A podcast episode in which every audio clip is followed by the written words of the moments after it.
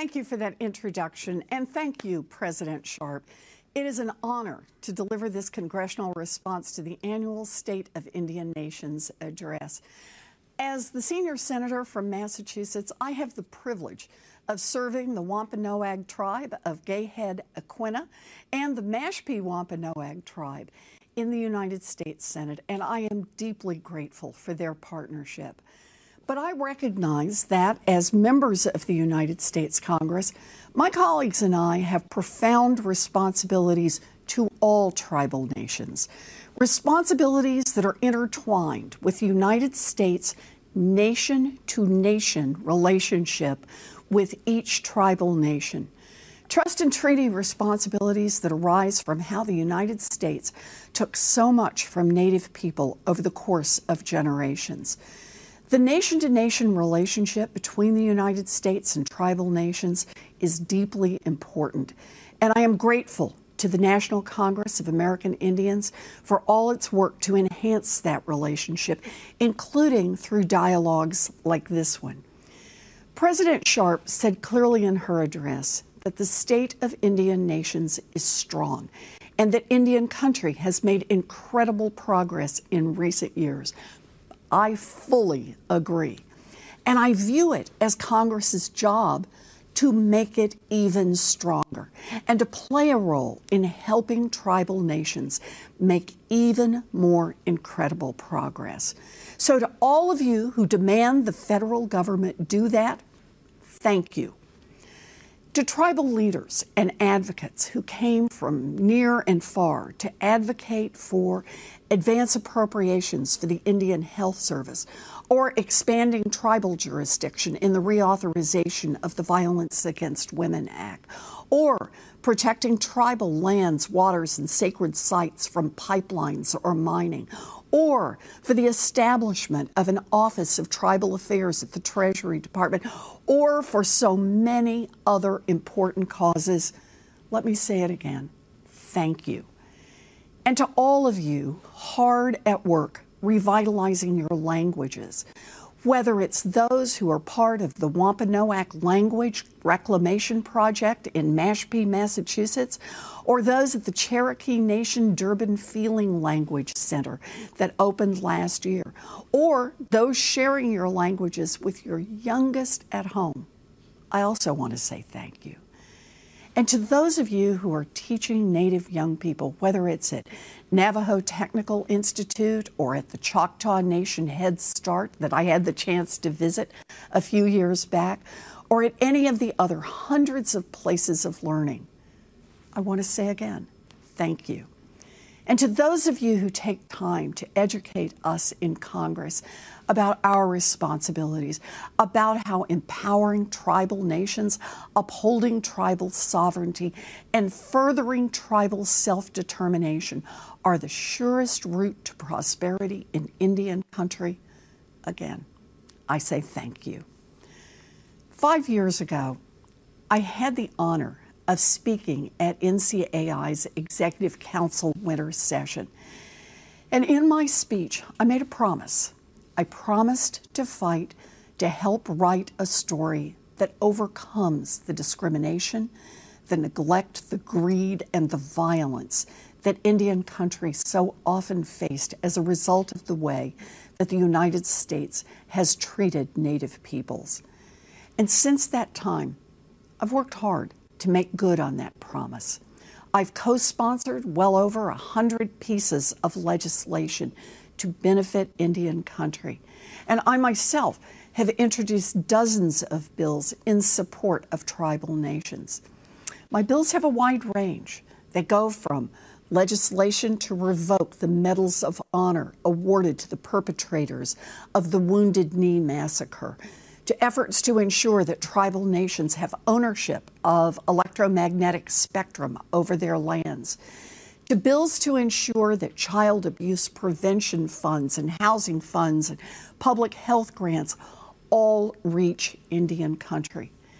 And with your help, we've seen tremendous progress. One of my bills, the Native American Suicide Prevention Act, which required states to work with tribal nations when allocating funding for suicide prevention programs, was signed into law at the end of the last administration.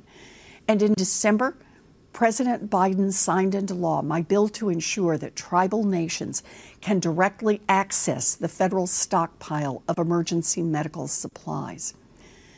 But here is the most important thing I could not have done that work without you.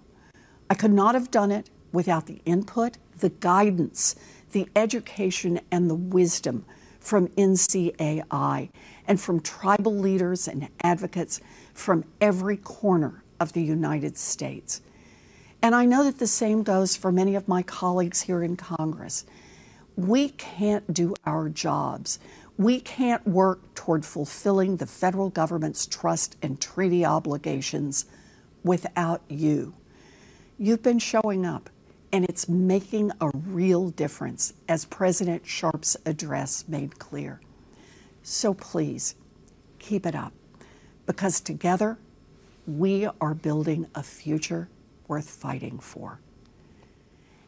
And your ongoing efforts are critical because there are still obstacles and threats to tribal sovereignty that we must work together to remove. For example, it is beyond time for Congress to pass a clean Carcieri fix. The, Char- uh, the Carcieri decision is a roadblock to tribal sovereignty that negatively impacts many tribal nations, including the two federally recognized tribal nations of Massachusetts.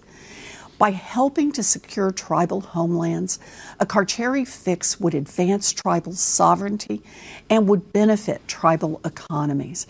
I will work with you to keep up this fight.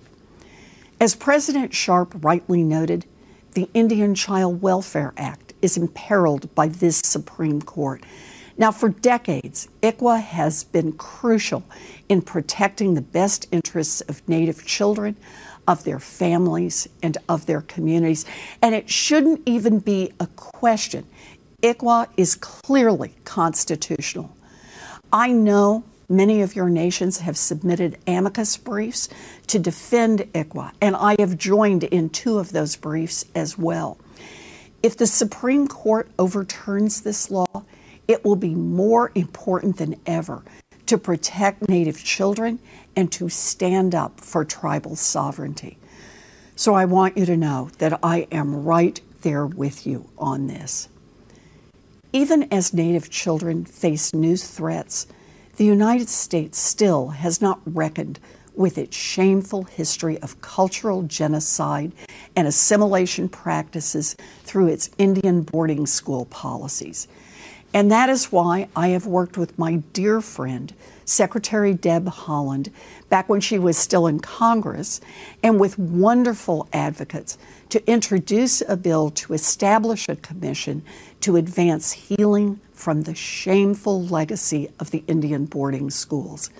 Congresswoman Sharice Davids and I reintroduced this bill in the last Congress. Last year, the Senate Committee on Indian Affairs held a hearing on this issue and on my bill, and I want to acknowledge the good bipartisan work that the committee's chair and vice chair, Senators Brian Schatz and Lisa Murkowski, have done to advance Congress's work on this issue. Secretary Haaland's launch of the Federal Indian Boarding School Initiative at the Department of Interior has also been critical in elevating this issue.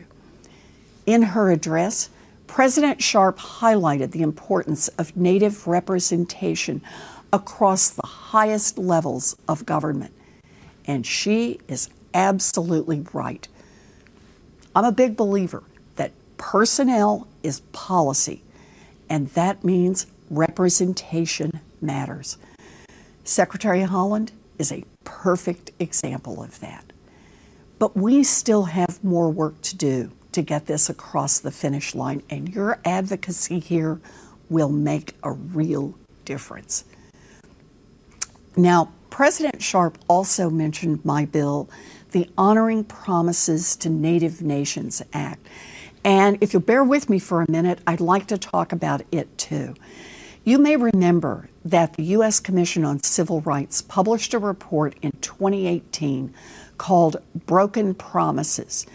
It found that the federal government has woefully underfunded programs for Native peoples in areas of criminal justice and public safety, healthcare, education, housing, and economic development. And it dedicated a chapter to each of those five topics. The report correctly stated the United States expects all nations to live up to their treaty obligations. It should live up to its own. End quote. And soon after that, Deb Haaland and I decided to take action by de- developing legislation together. We worked with numerous stakeholders to prepare a legislative proposal for the Honoring Promises to Native Nations Act. And then we incorporated the many great suggestions that Indian Country offered in response. When Secretary Haaland moved on to her current job, Congressman Derek Kilmer of Washington State took the baton from her, and he is now my excellent partner. In December, we introduced the Honoring Promises to Native Nations Act, and it has five titles to match the five broken promises chapters. Throughout the bill, we prioritized full funding for federal Native programs. No more shortfalls. And the bill ensures that the funding going to Indian country is mandatory. Fulfilling trust and treaty obligations is not optional. You know, too often federal decisions are made for Indian country, not with Indian country. And for that reason, our bill articulates principles to ensure that meaningful and timely tribal consultation is the norm. And it begins to lay out a path to ensure that free, prior, informed consent becomes the standard. President Sharp has championed this point for years, and I want to thank her and I want to thank NCAI for their invaluable assistance with the entire bill. So, although this bill won't become law immediately, I think it's crucial for Congress to have legislation that says unequivocally the United States has broken its promises and the United States must start making good on them. Now, I will reintroduce the Honoring Promises to Native Nations Act this Congress and your continued input and partnership will remain indispensable in moving forward. As I look forward to the rest of 2023 and the remainder of the 118th Congress, I'm filled with hope. Hope for all that we can accomplish together. Hope for continued learning, partnership, and new opportunities. Hope for the future of Indian country. It has been an honor to speak to you today, and I thank you once more for all that you do. Thank you.